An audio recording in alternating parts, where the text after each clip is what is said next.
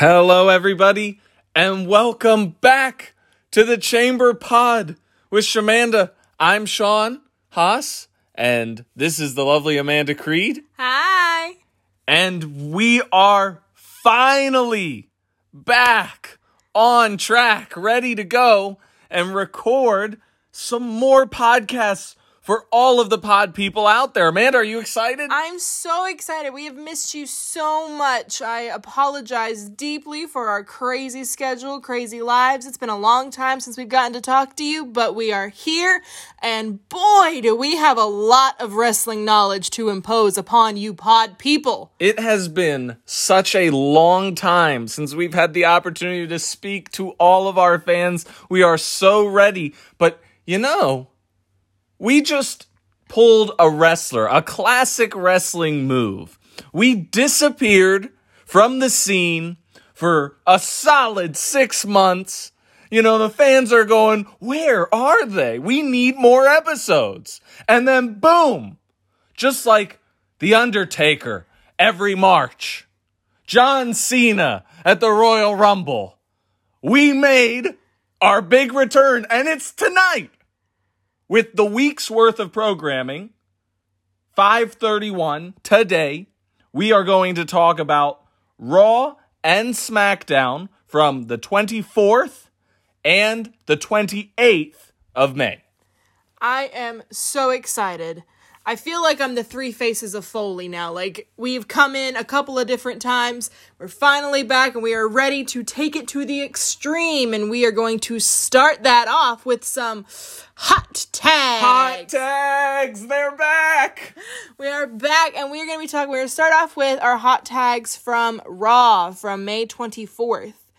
So, Sean, first thing, I just I have to ask you for a clarification here. sure The the Godfather isn't wrestling again, no is he? no the last time i checked the godfather is uh you know what a hall of famer he's Yeah. in the alumni section on the website Exactly. I Yeah. mean, like I I'm sure that you know he he did wrestle with MVP or around the same time as MVP, but you know I I saw all those beautiful women surrounding uh whoever's with MVP. Oh yeah, Bobby Lashley. not just Bobby Lashley, the almighty WWE champion, Bobby Lashley. Yes, they have turned this man into um a reimagining, I would almost say, of the Godfather's gimmick because now every time he comes down to the ring, he's got this group of beautiful women and they're always changing. Like he doesn't have the same women week to week. Well, you know, they used to say chicks dig the long ball. No, they don't.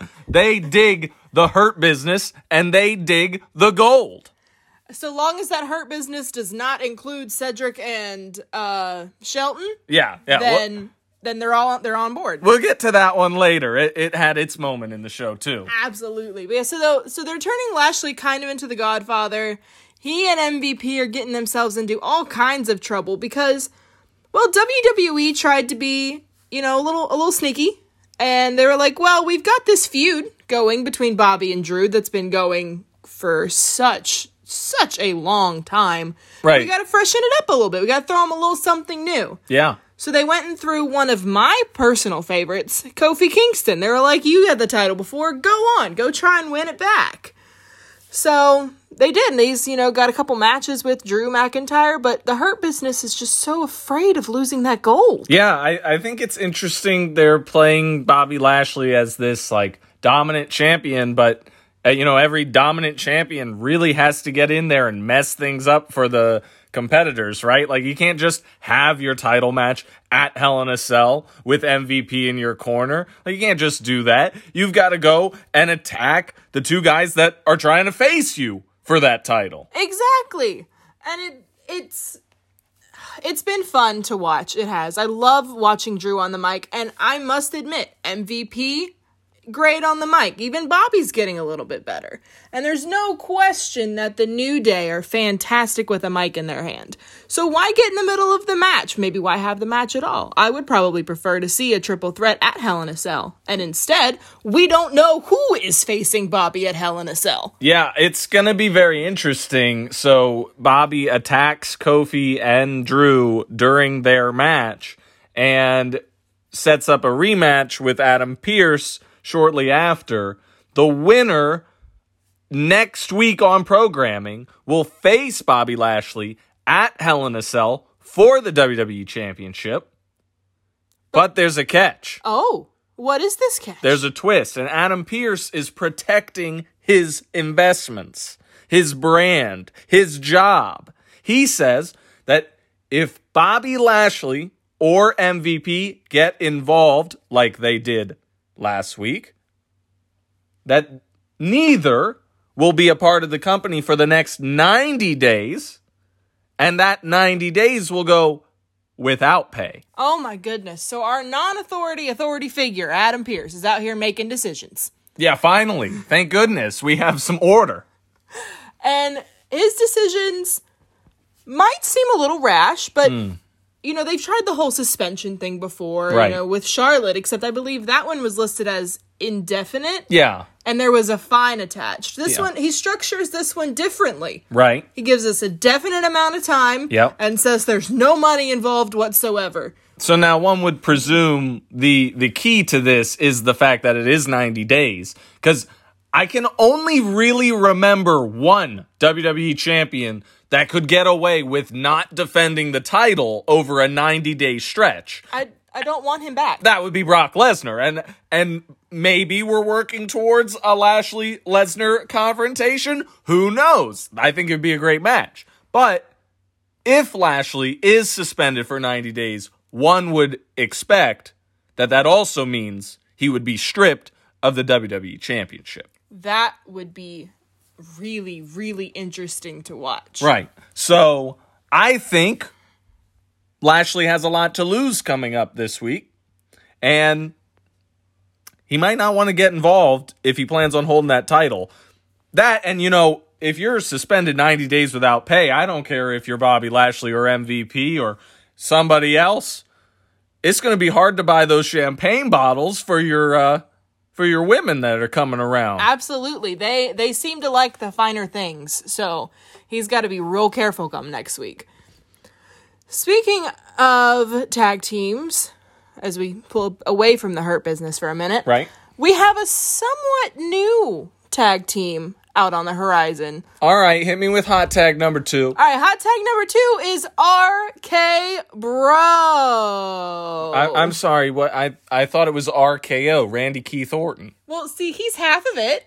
Okay. And you know, whenever Randy's in a tag team, it always Sure. seems to play with the letters of his name. Of course, it has to. So if his name is RK Bro, who might we think he's tagging with? You're telling me that Matt Riddle, the original bro, is tag teaming now with Randy Orton? Yes, yes, I am. And originally, it was much to Randy's dismay. He Sure. wanted nothing to do with this. I can understand that. I'm on Randy's side. Normally, I am too, but they've been surprisingly entertaining, and they actually work pretty well together as a tag team. Yeah. Yeah, I get it. I mean, both of them are, you know, Randy's a well established star. Matt Riddle is, you know, gaining the traction, and the people backstage really like him. You know, he seems to be climbing the the uh, ladder a bit, the corporate ladder.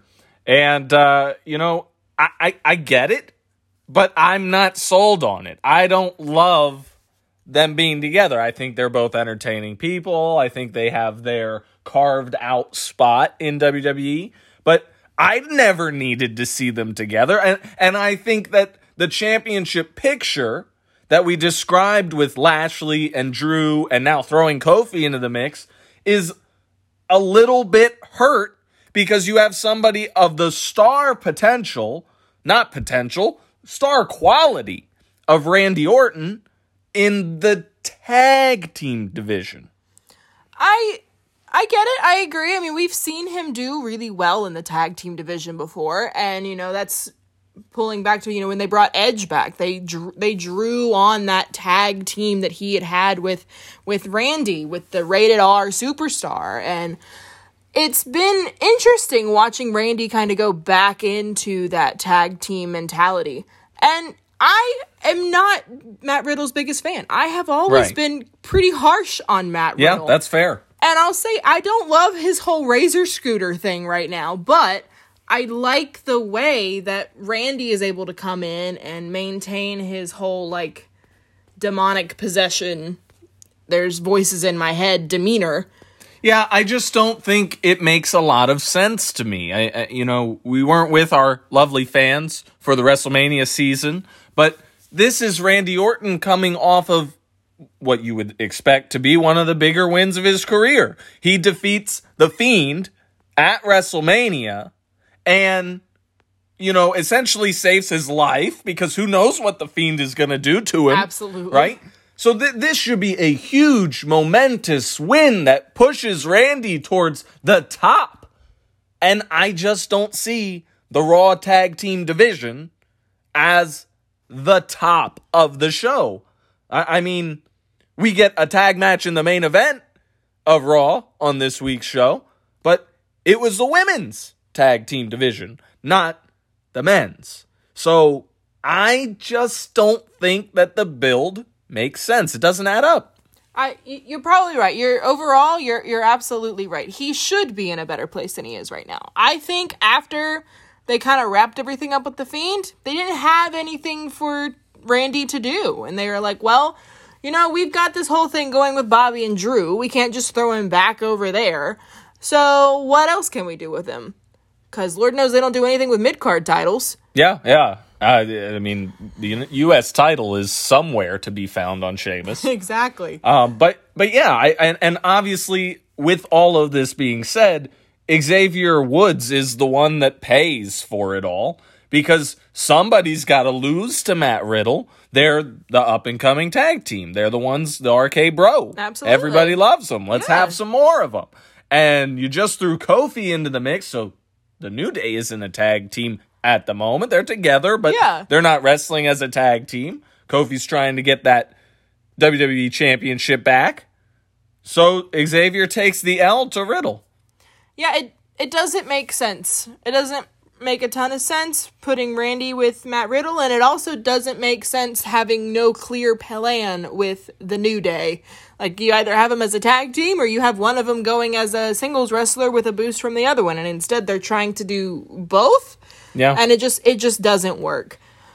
That said, why don't we hop on over to hot tag number three? yeah, let's go for it cuz you know, I'm feeling good about this tag team business and the business just broke up and now we've got this really actually interesting mid-card non-title feud between Cedric Alexander and Shelton Benjamin. I'm sorry, did you say interesting non title mid card feud? I did, and I can't believe it because usually you only get that in a lead up to WrestleMania. But folks, we're on the other side of WrestleMania. We we passed WrestleMania and WrestleMania Backlash. Branding is a wonderful thing. You're welcome, Peacock. We'll get all those streamers back for WrestleMania Backlash. Um, but yeah, so Cedric Alexander and Shelton Benjamin, the, the breakup of the Hurt business, well documented, well understood, heartbreaking to some, not to me because they hurt business. But Cedric Alexander and Shelton Benjamin, I, I'm I'm so happy for both of them because I think their talent is you know, through the roof. They both have the ability to be excellent draws in terms of fans. Absolutely. And I got this when I rewatched the video package recapping the breakup, their, you know, tumultuous time as a tag team. It wasn't good. And, you know, and, and this was something that included a tag team championship reign. They were the Raw enough. Tag Team Champions and still had these problems. And then eventually their losing of the titles is what caused them to be excommunicated by Bobby Lashley Right. from the Hurt business. So all of this was great. I was so amped and pumped up for it. And then it just felt like, you know, you're you're not supposed to use the tire iron to puncture the tire. Right. But that's exactly what happened. And all of the air was sucked out of that match. So they continued to be the hurt business. E- essentially, yes. You can't have that much of a good thing. Yeah. The the promo started out great and then it just kind of kept going. Yeah, I I mean I hope that Shelton Benjamin gets his eyes checked. Because the title of this promo is Look at Me, Shelton. Because Cedric Alexander must have stopped the promo midway three different times to just scream, Shelton, Look at me, Shelton! Look at me! And it just, it just didn't work. No, it, took you out of the promo, which is never what you want.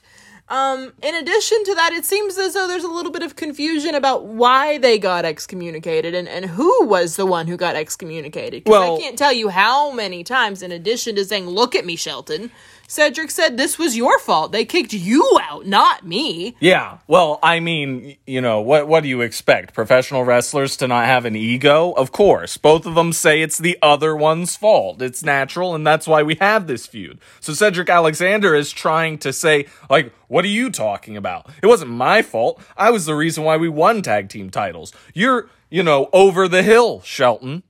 You're over the hill. What you've got a couple years left, if at best. I've got decades left in this industry. You don't have decades. So it's a little bit of the young stud, right? Mm-hmm. Kind of biting off a little more than he could chew and picking on, you know, the wily vet, the guy that's been around the block a couple times. And has he lost a step? Well, maybe, but will his experience make up for it?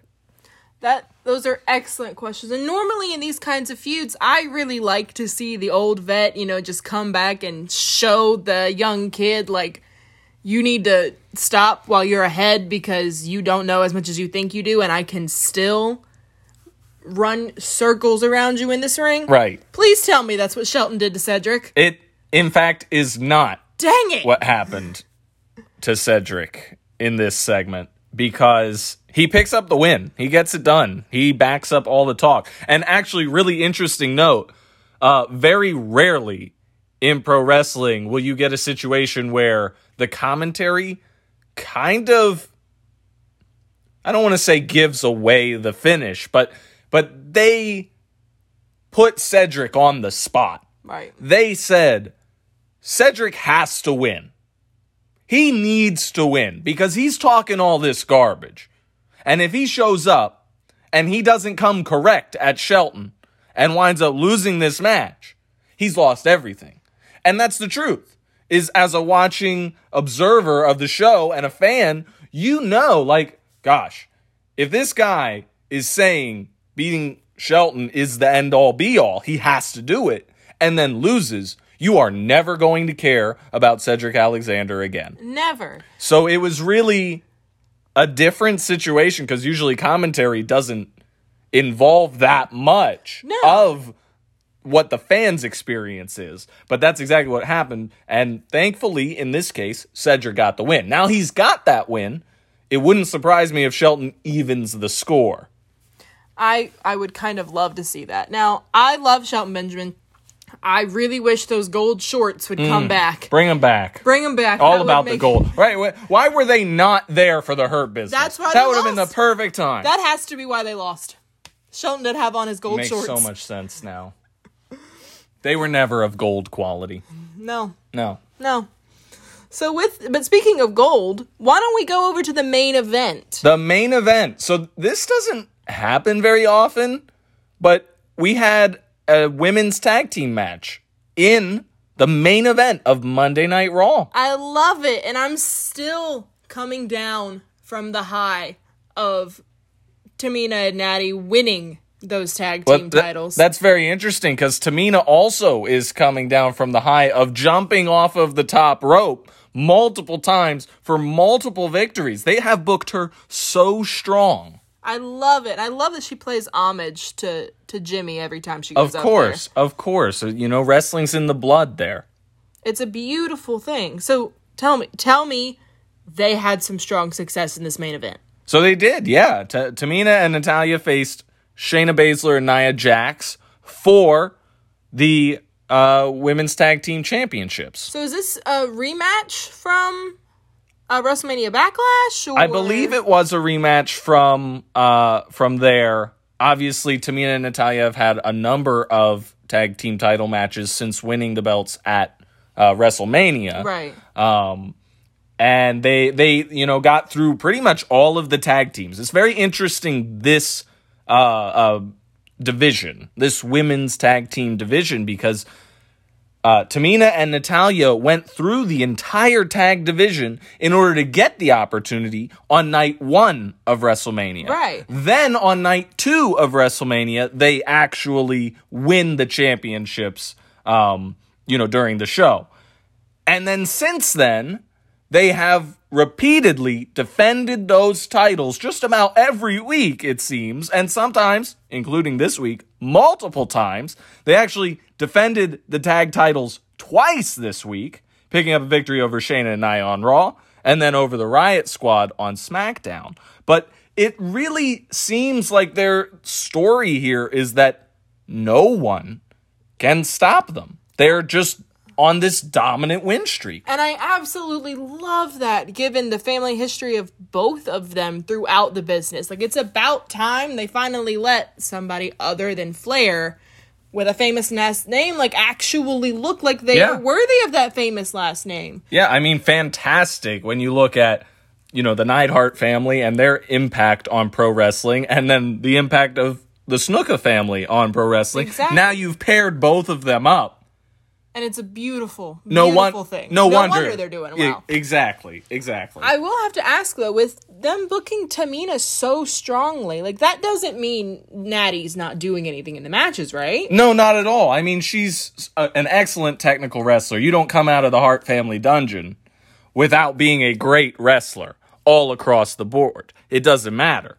But Tamina is the one getting the victories. And I would say that's because Tamina's character is the one that needs the most uh, um, show to leave an impression on the fans. I would Like, agree with that. Yeah. everybody knows and respects Natalya. Yeah. And it's about time they give her a legitimate reign as champion in this business. I cried. So yeah, I agree. But uh but Tamina really needs to look strong in order to be convincing for this character. It's not that she herself doesn't pull it off, but her character has not been to those heights. This was you know at WrestleMania the victory that crowned her for the very first time as a champion in. WWE. I know, and it's crazy, but they're act like they're actually allowing some growth within this character. Like they gave her a slightly different look. They're letting her do more on the mic. Like she's not there just mean mugging everything. Like, Right. She's she's an actual character. She's out there performing in the ring, and I just I think it's beautiful what they're doing with the two of them. I'm a little sad that they beat the Riot Squad because I want the Riot Squad to start rising through the ranks. Me too. I I am glad that they are doing a lot for this little tag team they put together. Yeah, and hey, anytime we can get the women in the main event is a step win. up. That's good. And you know what? They've they've been criticized in past weeks for limiting how much the women are wrestling on programming. Well, that wasn't the case this week because we got doozy after doozy after doozy of 10 15 minute matches. They were fantastic. So, a big round of applause to everybody cuz I'm all about the women's wrestling. I agree. But since you know we mentioned SmackDown a little bit, why don't we jump over to the hot tags that were on SmackDown? Hot tags for SmackDown. Yes, let's do it. I honestly, I think Raw actually had a really good show this week. It was totally good, but SmackDown was on another level. I, I. SmackDown's competition storylines, everything, the the the characters, the the feuds they've got going. I am all in on SmackDown, and I could probably talk for our entire hour on just SmackDown. But we'll try and limit it here, uh, and start with the Usos. Yes, that's right, both Usos facing off against the Street Profits. Jimmy is back. Yeah, Jimmy's back. And, you know, Jey Uso has totally stepped up his game with his partnership with Roman Reigns, the head of the table, the tribal chief. It's been an interesting dynamic to watch. He's kind of like a little secret weapon Yeah, well, almost okay, of yeah. Roman's. Yeah. Like whenever Roman is feeling disrespected or has always not been acknowledged, you know, he sends Roman or he sends Jey out to handle business. Yeah, and Jey has been repeatedly getting the job done. Yes. You know, he, he's not. I, I remember, you know, back in my era of wrestling, you know, the mid thousands, when uh, Edge was the champion, and he had Zack Ryder and Kurt Hawkins. the Edgeheads. and let me tell you, he didn't pick very good minions did not. because those minions did not get the job done very often. Hey, if they they always say if you want a jo- job done right, you got to do it yourself. And, Well- you know, if you can't do it yourself, family's the next best thing. I guess so. Yeah, keep it uh, keep everything within the family. You you definitely if you're the head of the table, you know who's coming to dine with you. Exactly. But how does Roman feel about Jimmy coming back? Not good. Not No? good. He's not happy because he believes that Jimmy has a negative influence on Jey. Ooh. That his alliances, his allegiances are going to shift. Jey's going to begin to realize that this business is more than just the universal title being on Roman and start to focus on having tag team gold around his waist. So instead of being Roman's right hand man, you know, he's gonna go back to his one day ish. Yeah, yeah, I mean, why not? Uh, down since day one, and that's the that's the way those brothers, they're twins, have been their whole lives. Exactly. So uh, definitely, there's a, a competing influence going on here, and maybe Roman doesn't have all the strength necessary to keep the reins tight. So I would guess these new dynamics that they have to introduce there. Well, well punned, by the way. Yeah, thank you. Well punned. Thank you. But in order to kind of establish these new dynamics, I guess that's why they devoted the first 30 minutes of SmackDown to the Usos and Roman. Yeah, it was very interesting. We we um they they're starting to do this a lot on programming now where they have a backstage segment and that carries a lot of the time. And then all of a sudden we go out to the ring and it's time for a promo. And that's very uncharacteristic. Yeah. If there's a backstage segment, usually, you know, we get right to something else or we get right to a match. But now we're getting a backstage segment, a promo, and a match, and it's all, you know, back to back to back. It's a lot of content all at once for a maximum of like five characters. Yeah. It was just, it was a lot of FaceTime. It was a lot of, It was. And usually I'm all in. The Street Profits are great on the mic. The Usos are great on the mic. And I, I've seen online a lot of people really liked it. It just it, it was solid for me. It was all right. Yeah. You know, there was nothing particularly wrong with it, but it's like, okay, I get it. You told me what I'm watching in the backstage segment. Exactly. Now there's a promo too. Okay, we get it. You still don't like each other. You're both trying to compete for a title opportunity.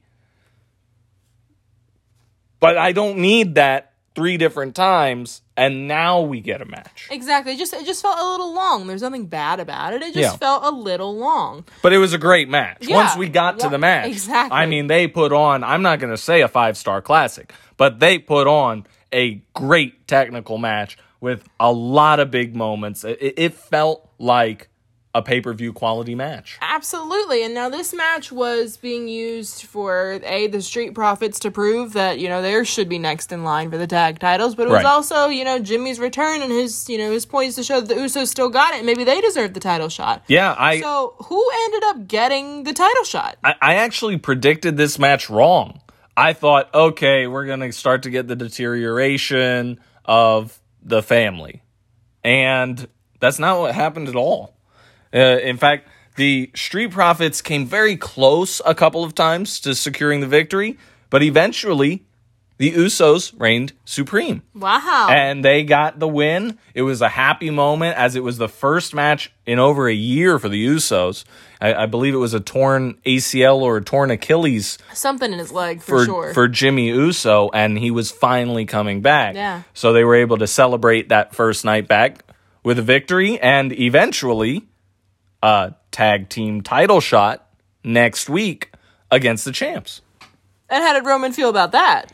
Well, Roman was not pleased to say the least. He's he's he's already not pleased with Jey and maybe the idea that there's going to be different alliances, but now there's an opportunity for gold.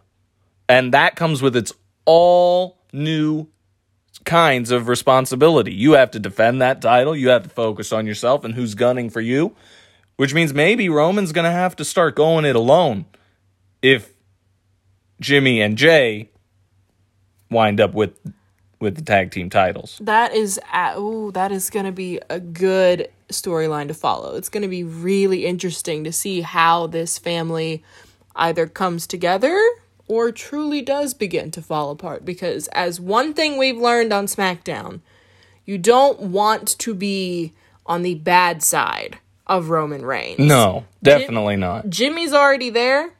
Jey's getting pretty close. I'll tell you what, if you had told me though that a good week of program would include a very quiet week from Paul Heyman, I wouldn't have believed you. I wouldn't I would have never thought so. But a very quiet week for Paul Heyman. I'm, I'm not even sure if he had a legitimate speaking line in the show. Not really, just to let Roman know that the Usos were coming into his overly dressed dressing room.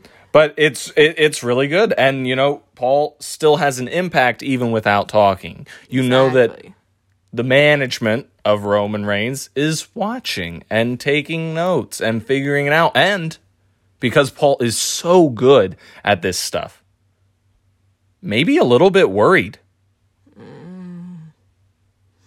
Oh, I love that. Yeah. I love that idea. So it's been great, but uh, we'll go from one former Shield member to another former Shield member. Yes. who is just, I mean, doing amazing things like Seth Rollins does.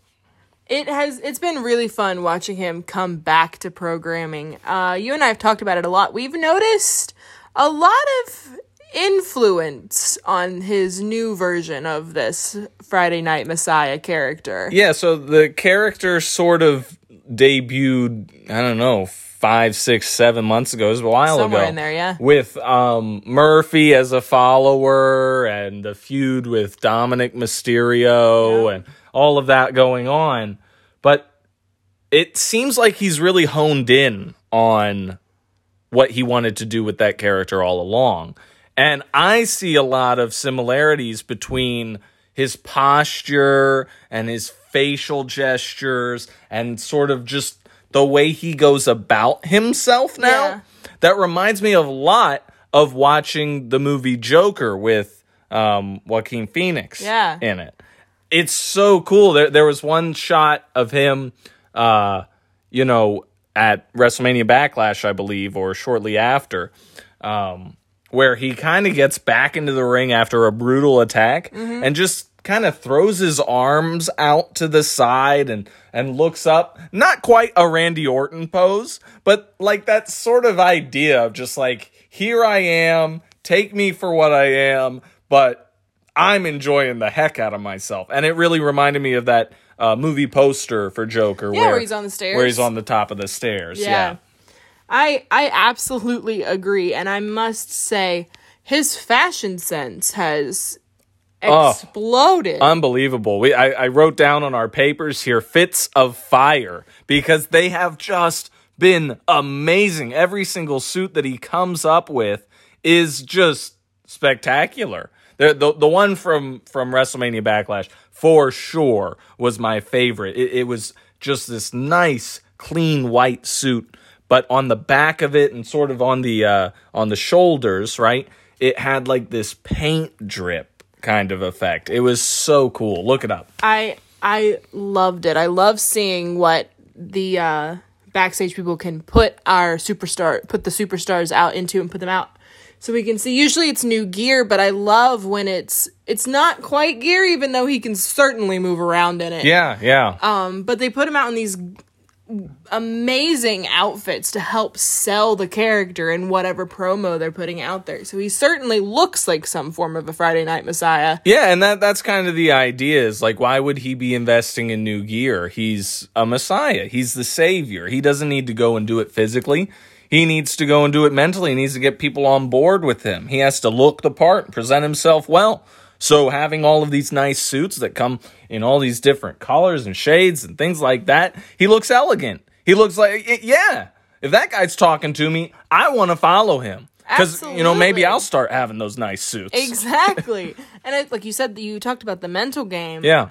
With that mental game, how is his mental state? I would say, Uh, fractured. It is Fractured? fractured to say the least. and that I believe he's blaming the the Swiss Superman for that. Yeah, so uh, you know, a big part of their WrestleMania feud was just the psychology. Seth is getting kind of dismantled by Cesaro because Cesaro keeps spinning him around, spinning him around, spinning him around. And that's a big that's a big thing to do. Yeah. You know, 20 some times It's a record. you know, it is is ridiculous. And Seth feels a great deal of shame or embarrassment about that, and it's kind of unhinged him. You know, the, just just as the Joker, it's a slow burn to watch him fade into you know the guy that we all see in the movies. Yes. you know, but uh, Joaquin Phoenix really did a good job of getting his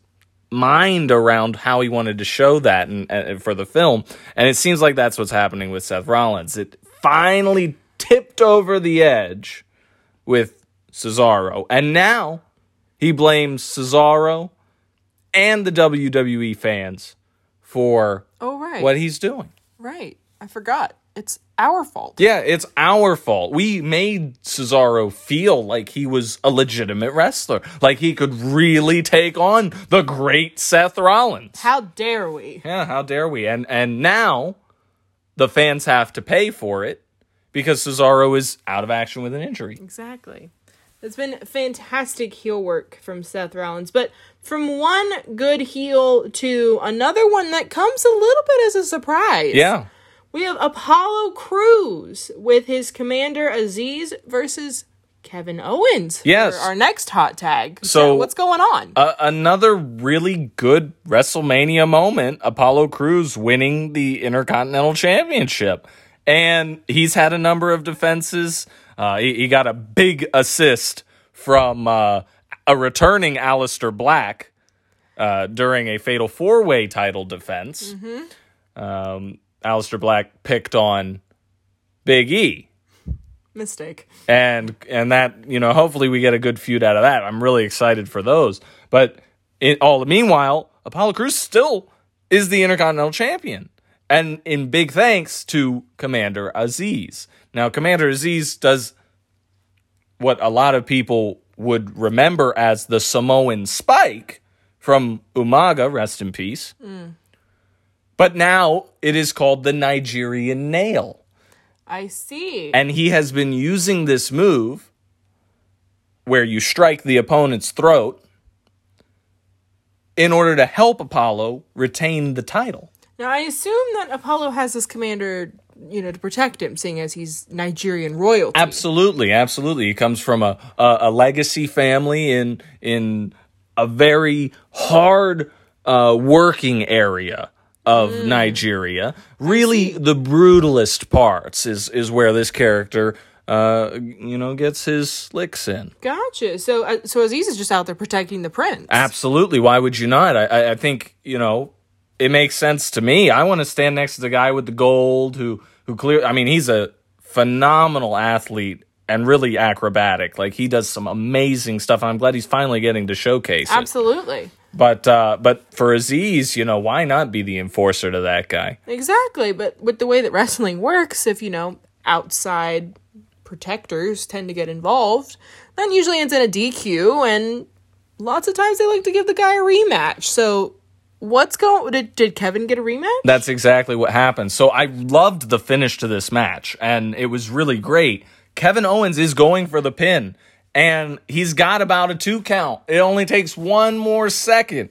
And just as the referee's hand is about to smack the mat for that third and final time, crown Kevin Owens as the new Intercontinental Champion, there's a different hand that smacks down first The Nigerian nail. the Nigerian nail right across the throat. Immediately, the referee calls for disqualification. And Kevin, he's not even upset that he lost the match.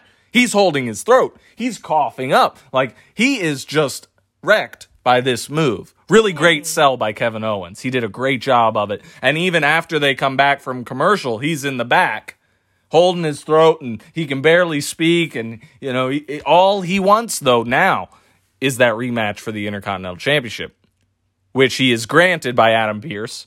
And better yet, Commander Aziz is banned from ringside.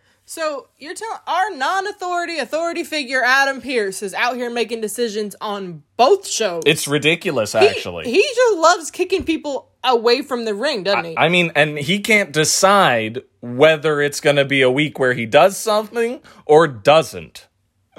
oh, Adam Pearce, we love you. We really, really do. Yeah, but it, it's gone well. I appreciate it. It's a good feud.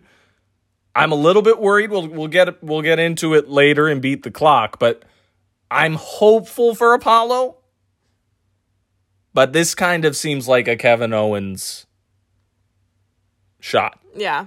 Which nothing wrong with. Kevin Owens always makes a great champ. But Love it. I, I would love to see Apollo go for a little bit longer, Me too. even if I get irritated with his heelness Yes. on screen. Yes. Because he does a really good job. But going from heel to Yeah. probably a pair of the ultimate faces right now. As pure baby face as you get in wrestling. We have the first ever father son tag team champions in WWE. Yeah, and that's crazy to me because I I remember a young Rey Mysterio, like like you know when he's out there lasting an hour in the Royal Rumble. Right. If you paid attention to our countdown episodes, Yes.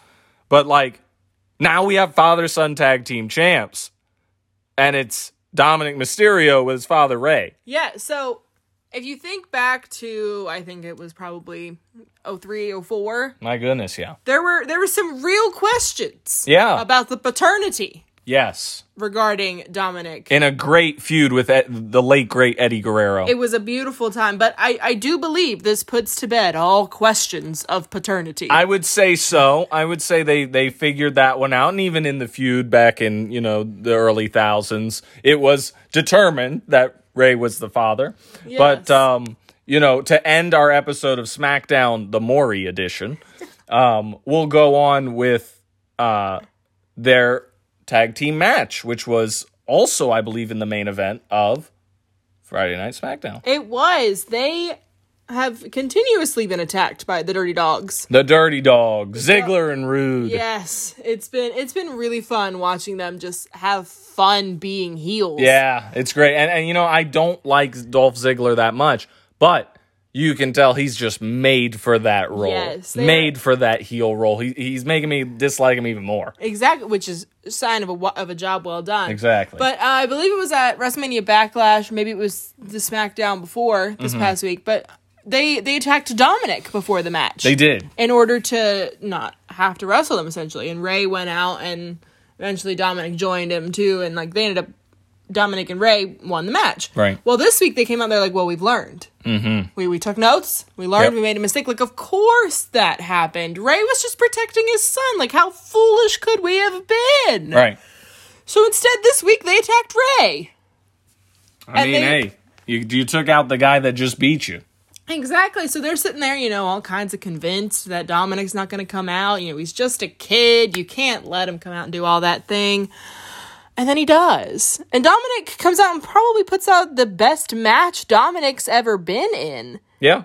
He he actually wrestled really really well and he and his dad managed to retain the titles. Yeah, so I think this kind of puts to bed the Ziggler and Roode bit. I, and I mean, they've lost now twice to essentially one man both times, and uh, you know, so so where do they go next? who faces, you know, the first ever father son tag champs down the road. Who who gets them next? Well, as we learned earlier in the show, the Usos after they after they won their match, they went to Adam Pearce and they're like, "We want the tag. See, we, we proved we can do it. So we want whoever wins that tag team match." Rey and Dominik won, so now it's them versus the Usos next week. Yeah, so we're going to have a lot of title matches next week on SmackDown. It's going to be really excited, and we'll go back into them a little bit for Beat the Clock. But overall, some really good programming and content from WWE this week. It I'm really, really impressed. I, I've been really happy with everything that WWE's been managed to put out lately. They've been they've been Yeah. doing a good job. A perfect time for us to get back into it. Exactly. So, but nothing's ever perfect. No, we have So, some botches, yeah. right? Even even with the success of WWE, they still got some stuff wrong. Right. Um, this first question I'm going to pose to to you directly because Okay. she is your probably f- one of your favorite wrestlers going on. You usually know what's up with her, but Yep.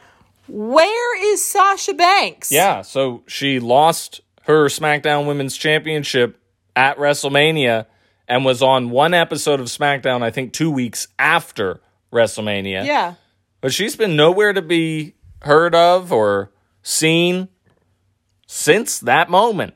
And it feels like there's a bit of a hole or a gap in the SmackDown Women's division without her. Exactly. She's such a draw. She's such a good talent. She does really well on the mic and she she pulls out a different side of Bianca Mm-hmm. and Bayley and Carmella in my opinion. They always bring their best when they're battling with her, but she hasn't been on programming. Yeah, I uh, we miss you. If you're out there listening to this podcast, Sasha Banks, come back. Come back. Come back because we need you. And hey, Hell in a Cell's coming up. There's only one person that's been in every women's Hell in a Cell match to date. Surely that's not a streak they're going to try and break. It's it's Sasha Banks. It's Sasha Banks. She's been against every horsewoman of WWE that's crazy. in that match type, and she is probably entitled to a rematch against Bianca. So why not do it inside Hell in a Cell? That would be amazing. You know what's not amazing though? You're gonna have to tell me. Commentary.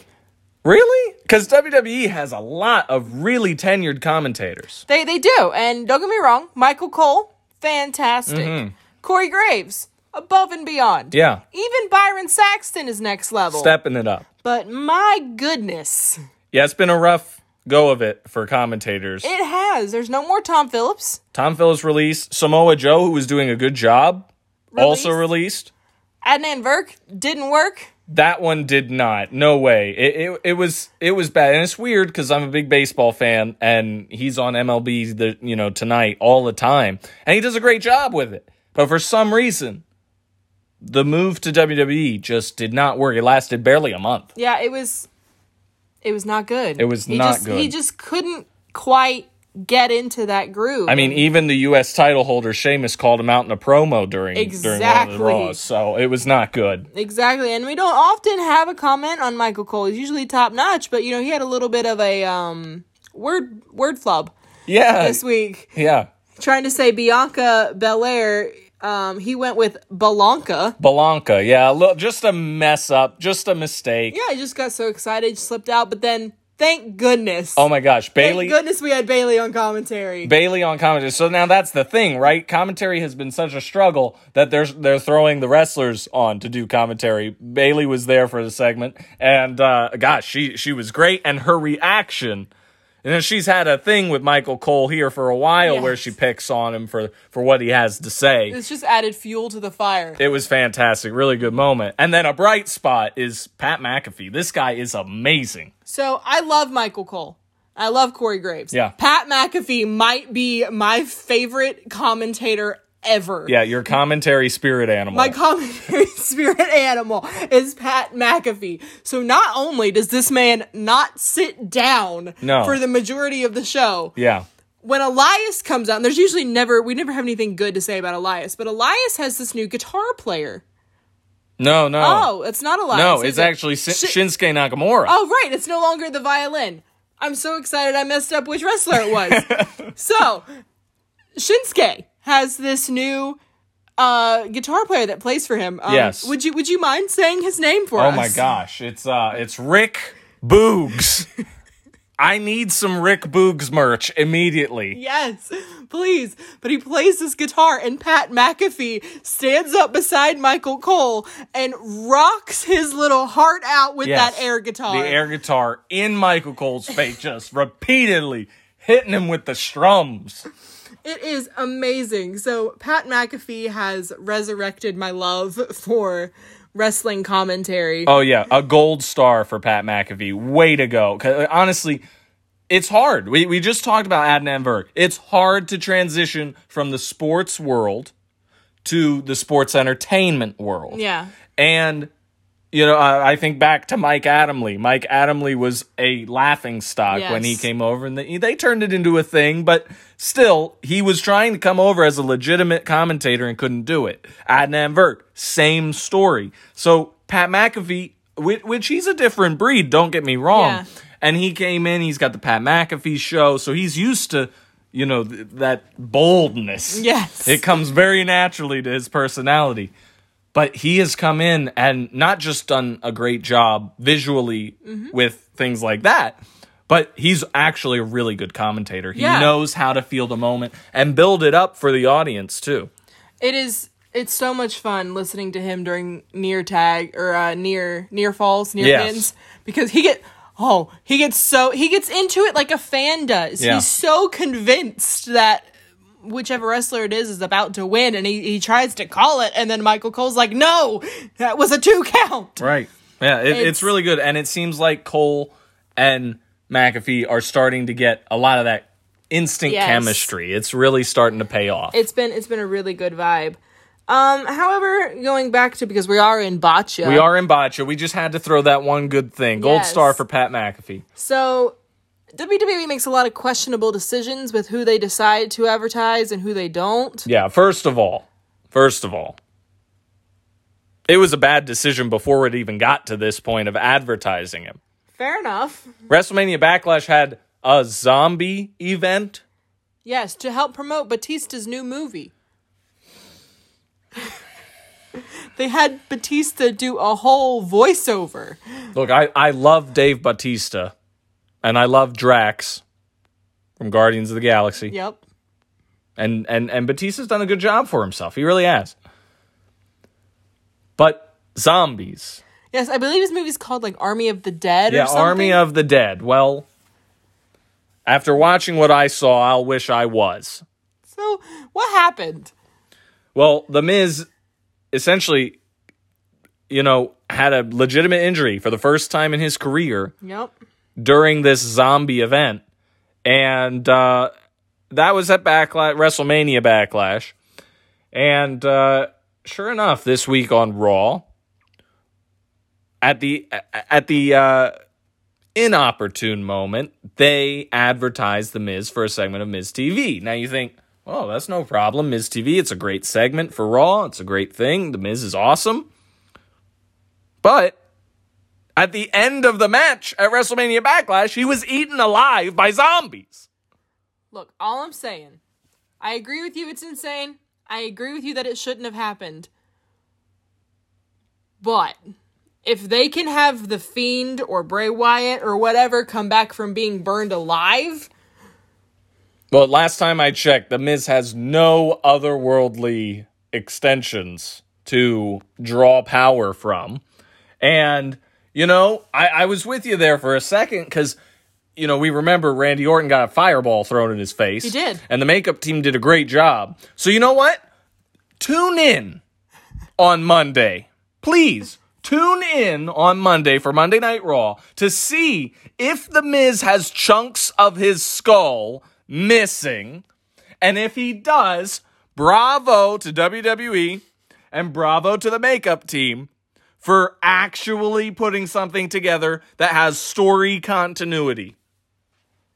I think we all know that's not going to happen, but we can hope. We can hope. It's absolutely a botcha. That said, Johnny Drip Drip has done a has done a fantastic job as Miz's Sidekick. I love that guy. Johnny Drip Drip. All right, and you know, you know what? Maybe Johnny Drip Drip will be the competition for our next botcha, which is the U.S. title. And I will pose the question: Does that title matter to anybody anymore? It still exists. It, exactly, exactly. Sheamus is the United States champion. He's been in a couple of squash matches with Humberto Carrillo and has not had any feud for the title since WrestleMania, since he won it from Matt Riddle. right. And I, I just like what an opportunity for a mid card to have Sheamus as the title holder. It's been kind of forgotten about. The last great U.S. title holder was Rusev, Yeah. you know, and that was one heck of a run he had with it. And he's not even in the company anymore. Right, ex- he's he's Miro over in AEW. Yes. Um, but maybe Sheamus will actually help legitimize the strap. I, I we said this a couple of times on podcast pass. Sheamus is a really good talent. Yeah. He has a lot of talent in the ring and surprises you. And he can throw together a good promo. So just give him a legitimate feud. Don't stop messing around with Humberto Carrillo. I love the guy, but but he's not there yet as a character. exactly. So give me, like I said, Johnny Drip Drip against Sheamus. Ju- really, just care about the U.S. title. yeah, That's Yeah, it. And I mean, we we've seen that Raw struggles with caring about their titles before. You mean, you know, this is this is starting to become more like Asuka as the Raw Women's Champion. Yeah. But at least they learned they need to have them on commentary. Yeah. Or on programming in some sort. Like they're Right. not pulling a Brock. Like Sheamus is there, even if he's not doing anything. Right. Right. But I, I, I'll tell you what, that's all I have for today because, whoo, it was a good week. I don't want to get too bogged down with it. We had a lot of fun this week and we are so glad to be back.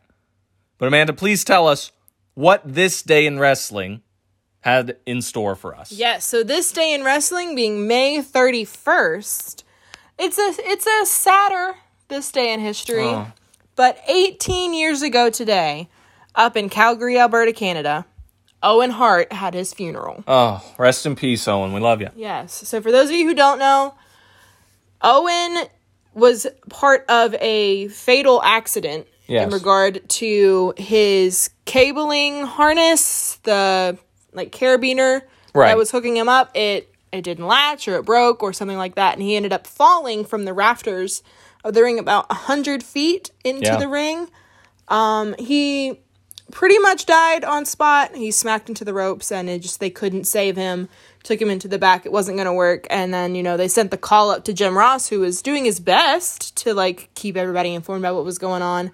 But they said Owen Hart is dead. You've got 10 seconds and then you're live. So he had to inform the WWE universe that uh, Owen Hart had died and he had about 10 seconds to prepare. So yeah, it was a it was a sad time in WWE, but Yeah, a little bit of a black mark on the reputation of WWE. That happened, and they continued to have the wrestling event. did. Uh, there were matches that occurred in the ring where Owen Hart had previously lain and died, and um, and they kept going throughout the night.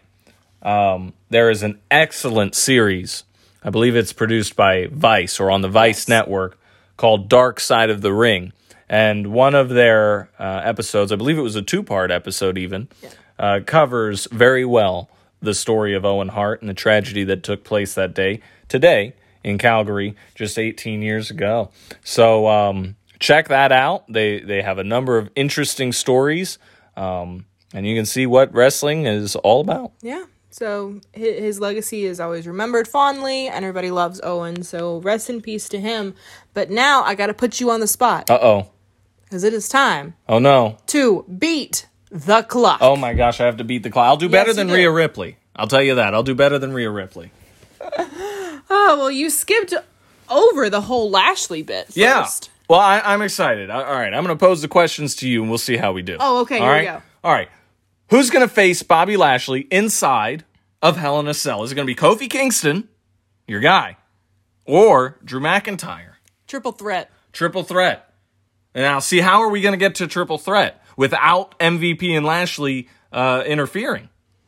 Well, MVP's creative. Okay. Bobby Lashley has his herd of women. Mm-hmm. Plus, Xavier Woods is a thing. So Right. So they don't like that trombone. Nobody else seems to like that trombone. I've got a theory. We saw it with the Shelton Cedric match.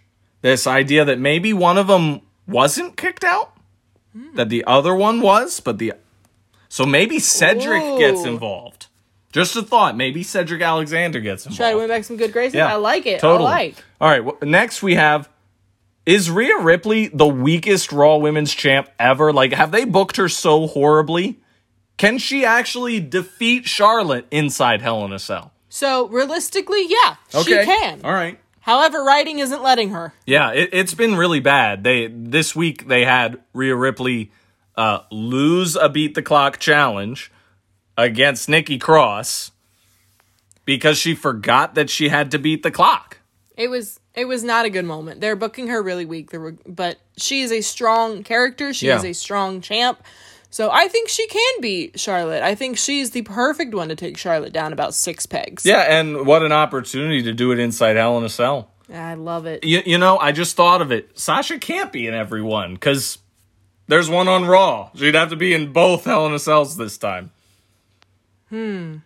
WWE, take notes. Yeah, yeah. Double book Sasha Banks. That's my that's Do my it. rule. Do it. All right, next we've got uh preview for SmackDown is going to be will we have new SmackDown tag team champs or will Jey finally turn on Jimmy securing his seat at the table? So I think it's mm, it's tough. So we're not going to have new champs. Okay. Roman is going to get involved. All right. And Jey is going to go with Roman. Yeah. But I don't know if it's him turning on Jimmy. Oh. Okay. I think it's more of a like you know when when you're a kid and the teacher tells you it's time to come inside Right. regardless of whatever you're doing mm-hmm. you go inside Gotcha. so i think We roman's might just hang him out to dry. yeah Yeah. Okay. So, All right. yeah That'll be interesting. But it's not the only title match we've got on SmackDown this week. No. It's going to be Apollo Crews against Kevin Owens. And I ask, was Apollo really just a transitional IC champion? And if so, can he remain relevant after doing well with this opportunity? so he is a transitional champion because they want to get the ko sami thing for Yeah, ti- for for the title i think and he will remain relevant because they're going to need to do something with Big E, and I think their best Okay. opportunity is to throw him back with Apollo, Okay. since Apollo's going to have to, you know, tuck his tail between his legs a little bit after losing the title. Yeah, we'll see what turns out. Obviously, Big E's going to be working a program with Aleister Black after the inter- interference during the title match there. But uh, maybe Apollo can slide in, make that a little triple threat. Um, and that'll be fun. And, of course, Sami Zayn is still talking about the conspiracy that was or wasn't or is or isn't. We never got answers. but we, we'll see. And obviously, KO and Sami are always gold. Love it. So. They're one of my favorite feuds to watch. So to to wrap us up and throw us on a happy note, we're gonna wish a very, very, very happy birthday to Vampiro. Vampiro. Oh my gosh. Happy birthday, Vampiro. He is turning 54 today, and a lot of people will know him as a WCW wrestler, but even more might know him as the commentator and an occasional wrestler on the fantastic program of Lucha Underground. Yeah, I, I absolutely fell in love with Lucha Underground after, gosh, maybe just two episodes of Yeah. the show. Uh, you know, it was just fantastic. Mark Burnett production. Um, but the, but Vampiro was a big staple on that, really driving home a lot of the stories and also giving us history lessons week after week after week on that show of the the um, era of lucha wrestling and really what it is for that culture. He did an excellent job on the program, and happy birthday to him. Absolutely. And we're going to also wish a happy birthday to Montez Ford. Yeah. He is one half of the Street Profits. He is a former tag team champion. And because I think it is fantastic information, he is married to the women's SmackDown champion, Bianca Belair. Absolutely. I mean, profits are up. I feel bad for for the little intern that has to go out there and clean up all of the red solo cups that fly into the atmosphere when when their music hits. But here's a red solo cup to you, Montez. Happy birthday. Go get some smoke. yeah, that's right. So uh, that will wrap up our re debut of the Chamber Pod. Thank you so much for sticking with us. We are so happy to be back. It's been so much fun to watch wrestling again, get back into the groove of it, and bring all of the news and updates and excitement to you, our pod people. Yes, we have missed you and we are excited to bring you new episodes every week. So just remember that you can always tune in on Apple Podcasts, Google Podcasts, all of the platforms, rss.com. We are right there. You can look us up, The Chamber Pod with Shamanda. We're on Spotify. You can get us absolutely anywhere because we know that you need to get your wrestling info from Shamanda. Yes. We will talk to you guys again next week. Thanks for tuning in and we love and miss we love you all. And we have missed you so very much. Yep. Tune in next week. Next Monday, we're going to make this a thing. Every Monday, tune in. Love you guys. Love you. Bye.